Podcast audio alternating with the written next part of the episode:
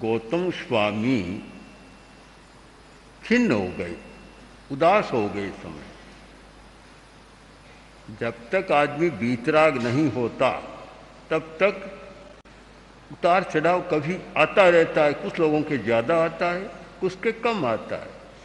और और पहुँचे हुए हैं तो कभी कभार आ ही जाता है।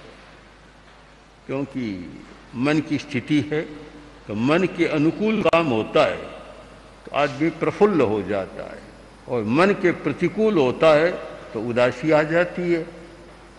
अब यह नहीं देखा जाता कि यथार्थ क्या है घटना क्या है? किंतु अपनी अपनी अनुकूलता, प्रतिकूलता की बात है।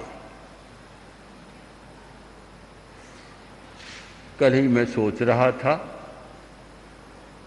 कि बहुत लोगों का था कि शहर में चतुर्माश हो। मैं सोच रहा था कि कल तो लगभग आठ हज़ार आदमी थे। अब ज़्यादा भी बहुत बार हो सकते हैं, दस हज़ार हो सकते हैं। तो कहाँ हो? संभव नहीं था। और यहाँ बहुत कार्य संभव है, पर इसमें भी अनुकूलता, प्रतिकूलता हो सकती है कि किसी को राज़ी का भाव होता है, किसी को नाराजी का भाव होता है। तो ये मन की स्थितियाँ चलती रहती है। अब सामान्य लोगों की बात तो क्या कहूँ, उनमें उतार चढ़ाव आता है। उसमें आश्चर्य की बात नहीं, पर ऐसे महान तपस्वी पहुँचे हुए साधक थे गौतम स्वामी, उनका मन भी जरा खिन्न हो गया। खिन्न हुआ। कारण यह बना कि गौतम के द्वारा दीक्षित मुनि तो केवली बन गए। गौतम छदमस्त रह गए, केवल ज्ञान प्राप्त नहीं हुआ तो सहज स्वाभाविक हो सकता है कि मेरे हाथ से मैंने जिसको दीक्षित किया वह तो केवली हो गया मैं अभी केवली नहीं बना हूँ। आ सकता है। तब भगवान महावीर ने देखा कि गौतम में उदासी है तो महावीर ने कहा, समयं गोयम माँ पमाए गौतम, समय का मूल्यांकन करो, प्रमाद मत करो। समय को अंको समय बहुत कीमती होता है, उसका अंकन करो। यह एक सूत्र ऐसा है जो वर्तमान के सारे समय नियोजन की शिक्षा के लिए बहुत महत्वपूर्ण है। आज के ज़माने में जैसे मैनेजमेंट का युग है तो टाइम मैनेजमेंट का भी बहुत बड़ा महत्व है और पूरा प्रशिक्षण होता है। टाइम मैनेजमेंट का, समय का नियोजन कैसे किया जाए? हमारा 24 घंटा का समय कितना सार्थक जाता है और कितना निरर्थक चला जाता है। एक विवेकशील आदमी के लिए अवश्य अन्वेषणीय विषय है। इसका अन्वेषण करना चाहिए कि समय कितना काम में लग रहा है, निकम्मा कितना जा रहा है। ऐसे तो आदमी सोचता है कि बहुत व्यस्त हूँ मैं, पर समय का नियोजन हो तब पता चलेगा कि काम में समय कम लगता है, निकम्मे बातों में समय ज़्यादा लगता है। उपयोगिता में कम लगता है। एक सामान्य बात लू, एक आदमी व्यापारी है, व्यापार करता है, वह दुकान पर जाकर बैठ जाता है, शाम को आय व्यय का लेखा जोखा भी करता है। किंतु व्यापार कौशल कैसे बढ़ सकता है? उचित तरीके से भी अधिक धन का अर्जन कैसे हो सकता है? इस चिंतन में समय का नियोजन बहुत कम लोग लगाते हैं, जानते भी नहीं। जो जानने वाले हैं, वे इतने आगे बढ़ जाते हैं कि जिसकी कोई सामान्य आदमी कल्पना भी नहीं कर सकता।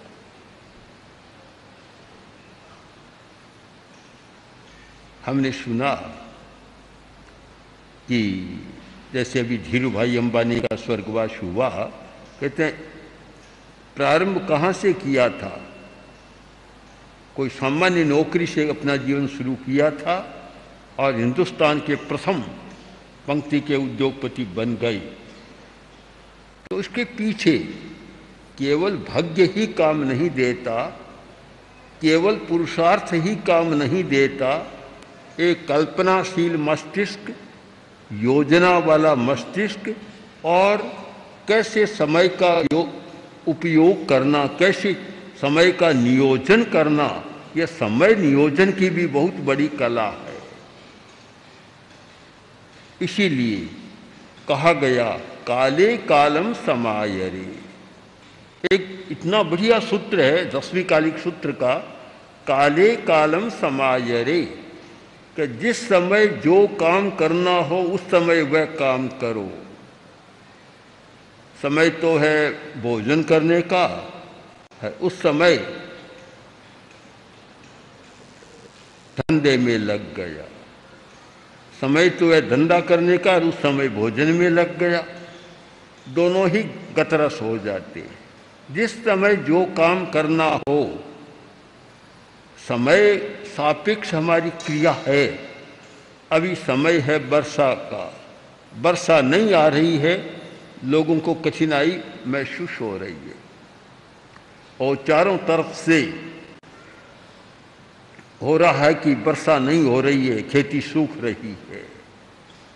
और लोग कोई यज्ञ कर रहे हैं, कोई प्रार्थना कर रहे हैं, कोई गीत गा रहे हैं, इंद्र देवता को मनाने के प्रयत्न कर रहे हैं। और एक घटना तो ऐसी पढ़ी, जो कल्पना से परे की बात है कि एक स्थान पर, शायद उत्तरांचल के किसी एक स्थान पर स्त्रियाँ रात्रि को निर्वस्त्र होकर हल चला रही है इंद्रदेव को मनाने के लिए। तो क्योंकि जो समय पर नहीं होता तो समस्या पैदा होती है। ठीक समय पर जो काम हो जाए, छह ऋतुओं का जो चक्र है, वह ठीक समय का बोधक है कि गर्मी में गर्मी होनी चाहिए, सर्दी में सर्दी होनी चाहिए, वर्षा के समय वर्षा होनी चाहिए। सब अपना अपना समय है। और उस समय जो होता है तो सब ठीक चलता है, ऋतु चक्र ठीक चलता है तो परिस्थिति का चक्र भी ठीक चलता है और मन का चक्र भी ठीक चलता है। और ठीक ऋतु समय पर काम नहीं देती तो ठीक नहीं होता। वह माली सींचे सोगरा, रुत आया फल हो माली खूब सींच रहा है तो किसी ने कहा, अरे जल्दी करने से नहीं होगा, ज़्यादा पानी डालने से नहीं होगा। फल तो जब ऋतु आएगी, तब अपने आप मिल जाएगा। आप देखेंगे कि फलों की भी ऋतु तो है। लोग कहते हैं, अभी खरबूजे का मौसम आ गया, अभी आम का मौसम आ गया, अभी सेव सेव और केले का मौसम आ गया, अभी चीकू का मौसम। बारह मास का कोई कोई होता है, सबका अपना अपना मौसम होता है। मौसम में ज़्यादा वह फल लाभदायी होता है। एक प्राकृतिक चिकित्सा का तो नियम है कि कौन सा फल कब खाना चाहिए। उनका नियम है कि जो ऋतु का फल हो वह खाना चाहिए। आजकल तो ऐसा नहीं है। कोल्ड स्टोरेज हो गए तो बारह महीना खाते हैं। कोई लाभदायी तो नहीं होता खाते हैं स्वास्थ्य के लिए और, और बीमारी पैदा करने वाले हो जाते हैं। किंतु वह नियम कि जो, जिस ऋतु में जो फल हो, उस समय उसका उपयोग। यह एक स्वास्थ्य का नियम है। तो सबके लिए समय होता है। अब हमारे सामने प्रश्न है, क्या कोई धर्म करने का भी समय होता है क्या? जिस समय जो काम करना चाहिए तो क्या उसके लिए भी कोई समय होता है क्या? इस पर भी हमें विचार करना चाहिए। होता है। समय होता है। हमारी जैविक घड़ी के अपने नियम है। हमारे स्वरोदय के अपने नियम है। भारत की प्राचीन विद्या है स्वरोदय विद्या। स्वर के आधार पर बहुत बातें जानी जाती है। और वर्तमान में उस विद्या का एक रूपांतरण होकर हमारे सामने एक नया नाम आया, जैविक घड़ी। बायोलॉजिकल क्लॉक जैविक घड़ी। हमारी जो जैविक घड़ी है, उसके अनुसार सारा काम होता है कि किस समय क्या काम करना चाहिए। ध्यान करना है तो उसका एक समय होता है। जब बहुत गर्मी का समय है, वह ध्यान के लिए अनुकूल समय नहीं होता। वास्तव में ध्यान के लिए अनुकूल समय है चार बजे से सूर्योदय तक का, जिसको प्राचीन हमारे विद्वानों ने कहा, ब्रह्म मुहूर्त ब्रह्म मुहूर्त। आगे ये था कि आदमी को उठना कब चाहिए कि ब्रह्म मुहूर्त में उठना चाहिए। अब आज तो ब्रह्म मुहूर्त कहीं लापता हो गया। कभी कभी लापता होता है ना? लड़का भी लापता हो गया, फलाना लापता हो गया तो ब्रह्म मुहूर्त भी लापता हो गया। क्योंकि सोने का समय बदल गया। सोने का समय कहाँ रहा? सोने का समय था तो आदमी दस बजे सो जाए और चार बजे उठ जाए। अब आज तो बहुत सारे लोगों को मैंने देखा है, जानता हूँ, सुना भी है कि एक बजे तो भोजन करते हैं और दो बजे सोते हैं और आठ बजे, दस बजे उठते हैं। तो ब्रह्म मुहूर्त कहाँ गया? उनके लिए तो कोई बात दसवीं कालिक सूत्र में एक नियम आया कि आत्मा की निरीक्षा करो, आत्मनिरीक्षण करो, अपने आप को देखो तो सब किस समय देखें? वह भी एक समय होता है कि हम अपने आप को किस समय देखें? कि जो पुब्बरत्ता वरत्त काले संपिक्ष अपगमप्यनम पूर्व रात्र और अपरात्र या अपर रात्र। या एक समय है पूर्व रात, नौ दस बजे का समय। वहाँ आत्मनिरीक्षण बहुत अच्छा हो सकता है। एक समय है उसका। दूसरा समय हो सकता है बारह बजे से दो बजे तक का। ये बारह से दो बजे का समय है। ये ध्यान साधना या आत्मनिरीक्षा के लिए सबसे ज़्यादा महत्वपूर्ण समय है। हमारी प्रसन्नता का एक बहुत बड़ा कारण है हमारा एक रसायन। एक केमिकल एक रसायन, जिसका स्राव होता है हमारे शरीर के भीतर। सेरोटोनिन एक रसायन है, उसका स्राव का समय है चार बजे से सूर्योदय तक का, जिसमें उसका स्राव होता है, दिन भर आनंद में रहता है। और उस समय जो प्रमाद, आलस्य और नींद में बिता देता है श्राव ठीक नहीं होता तो फिर दिन में उदासी, बेचैनी, निकम्मापन रहता है। शरीर भारी भारी रहता है, मन भी भारी रहता है। तो ये बात बहुत वैज्ञानिक बात है, ब्रह्म मुहूर्त में उठना। और ध्यान के लिए सबसे ज़्यादा महत्वपूर्ण समय है चार से दस तक का। आजकल तो बहुत कम लोग हमारे धर्म संघ में एक परंपरा रही। मैं जब दीक्षित हुआ, पूज्य कालूगणी को मैंने देखा तो ठीक चार दस बजता, दस बजे शयन और चार बजे उठ जाना नियम था। बिना घड़ी के भी चार बजते आँखें खुल जाती और साधुओं को उठा देते, मुनि तुलसी को भी उठा देते। उस समय मुनि तुलसी कोई ज़्यादा बड़े नहीं थे। वैसे अंतर जगत में तो बहुत बड़े हो गए थे। सबकी दृष्टि में बड़े पूज्य हो गए थे सम्मान्य थे, पर अवस्था में तो बड़े नहीं थे। जब मैं मुनि बना तो उस समय सोलह सत्रह वर्ष के ही थे। तो उठा देते, अब नींद तो आती सोलह सत्रह वर्ष के ही थे।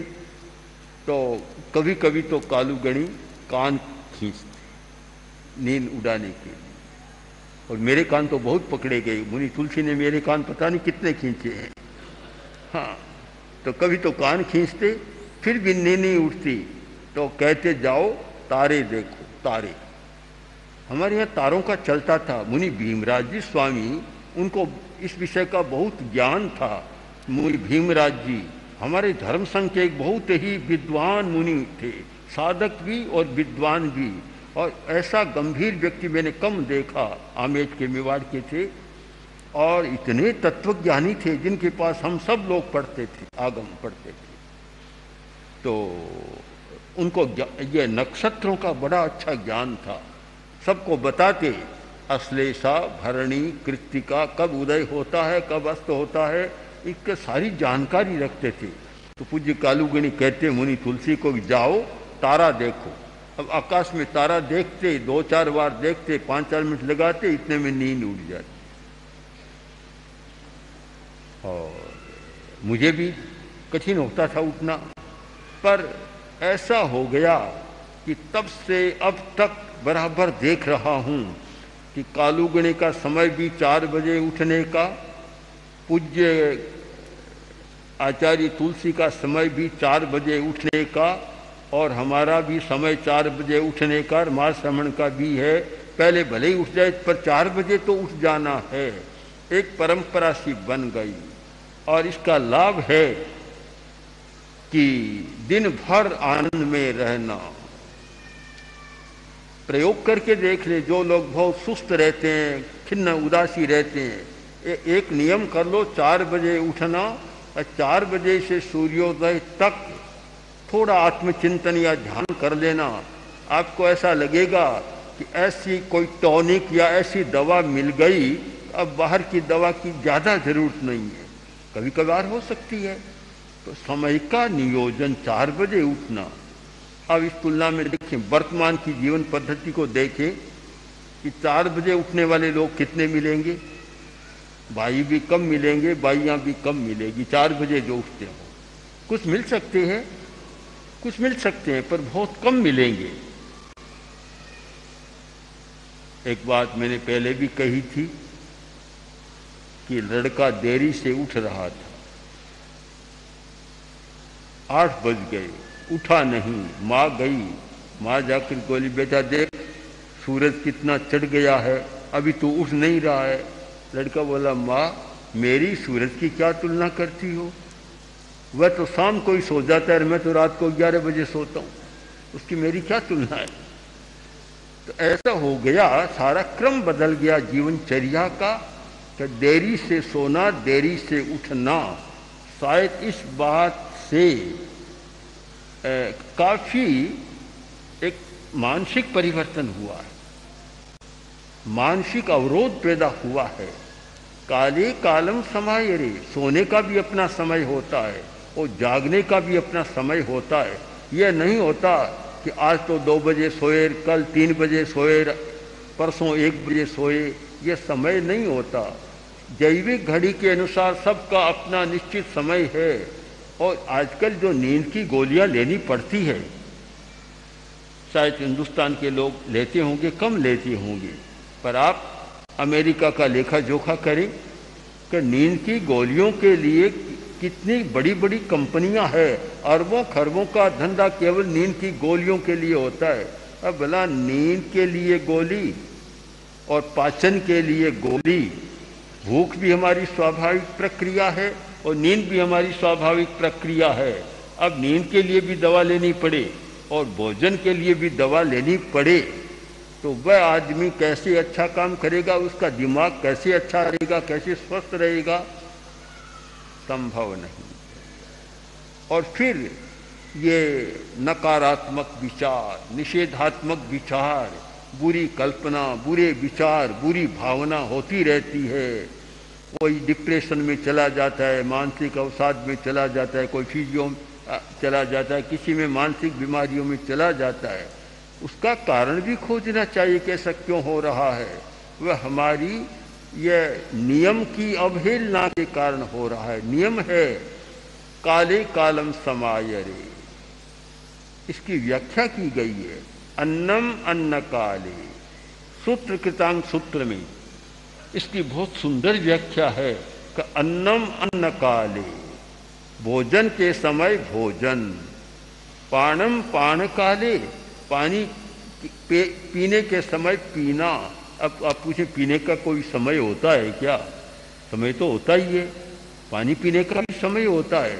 भोजन किया, या लोटा भर पानी पी लिया, भोजन को और बिगाड़ दिया। पानी पीने का समय नहीं है। न तो भोजन से आधा घंटा पहले पानी पीना चाहिए न भोजन के बाद कम से कम आधा घंटा तक पानी पीना चाहिए। एक घंटा चाले तो बहुत अच्छी बात है। आधा घंटा तो नहीं, पर बहुत लोग तो ऐसे भोजन किया और खूब पानी पी लेते हैं वे पानी का समय नहीं होता। भोजन के समय भोजन पानी के समय पानी शयनम शयन काले। सोने के समय सोना। ये तीन बातें भी अगर हो जाए समय का नियोजन हो जाए कि भोजन के समय भोजन करना है आपको पता है आपका एक अवयव है जिसका नाम है लीवर ली, यकृत लीवर। ये लीवर से पाचक रस का श्राव होता है, तब हमारा भोजन फंसता है। वे नियम का पालन करते कि जिस समय भोजन का समय है, उस समय उसका श्राव शुरू हो जाएगा। आप उसकी अवहेलना करें तो फिर दो घंटा, चार घंटा तक भोजन न करें तो समय का ठीक नियोजन न करें तो फिर वैसे ही चला जाएगा। मैंने इधर देखा, कुछ बूंदें गिर रही, पता चला कि वर्षा हो रही। तो समय है वर्षा का। तो वर्षा का समय है तो वर्षा का समय होता है। प्रकृति भी शायद कभी कभी तो समय की अवहेलना करती है और कभी कभी सयानी भी बन जाती है, ठीक समय पर अपना काम कर लेती है। हाँ तो समय पर वही काम। तो जो समय है और तीन चार बातें शरीर के लिए, खाने के समय खाना, पीने के समय पीना, सोने के समय सोना और उत्सर्ग के समय उत्सर्ग करना। ये तो शरीर के लिए हो गई। अब धर्म के लिए, धर्म का भी एक समय है कि प्रातः काल का समय, यह धर्माराधना के लिए बहुत बढ़िया समय है। जो प्रातः काल चार बजे से लेकर सूर्योदय तक का एक समय और उसके बाद दस बजे तक का एक समय। ये धर्माराधना के लिए बहुत बढ़िया समय है। दोपहर का समय वह फिर तर्क का समय आ जाता है, गणित का, भाषा का, ये बाहरी शिक्षा का समय आ जाता है। वह फिर ऐसा नहीं रहता। तो समय का नियोजन करें।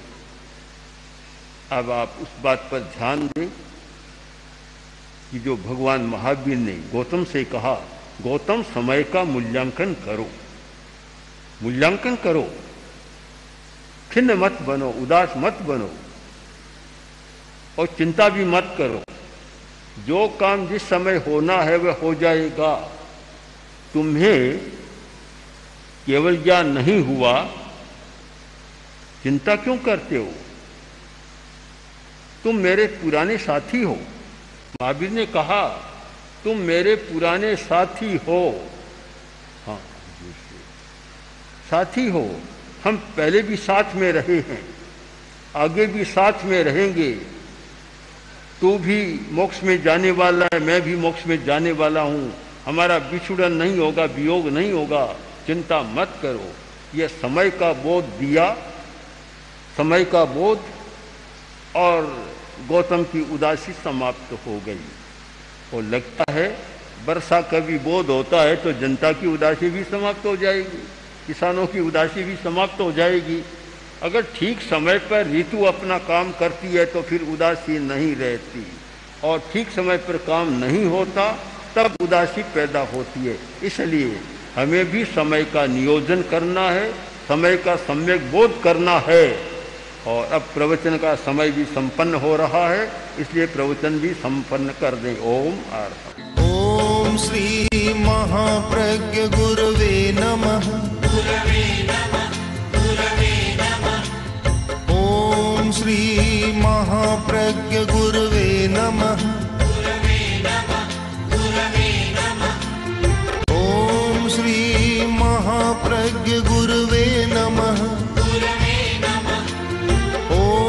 sweet.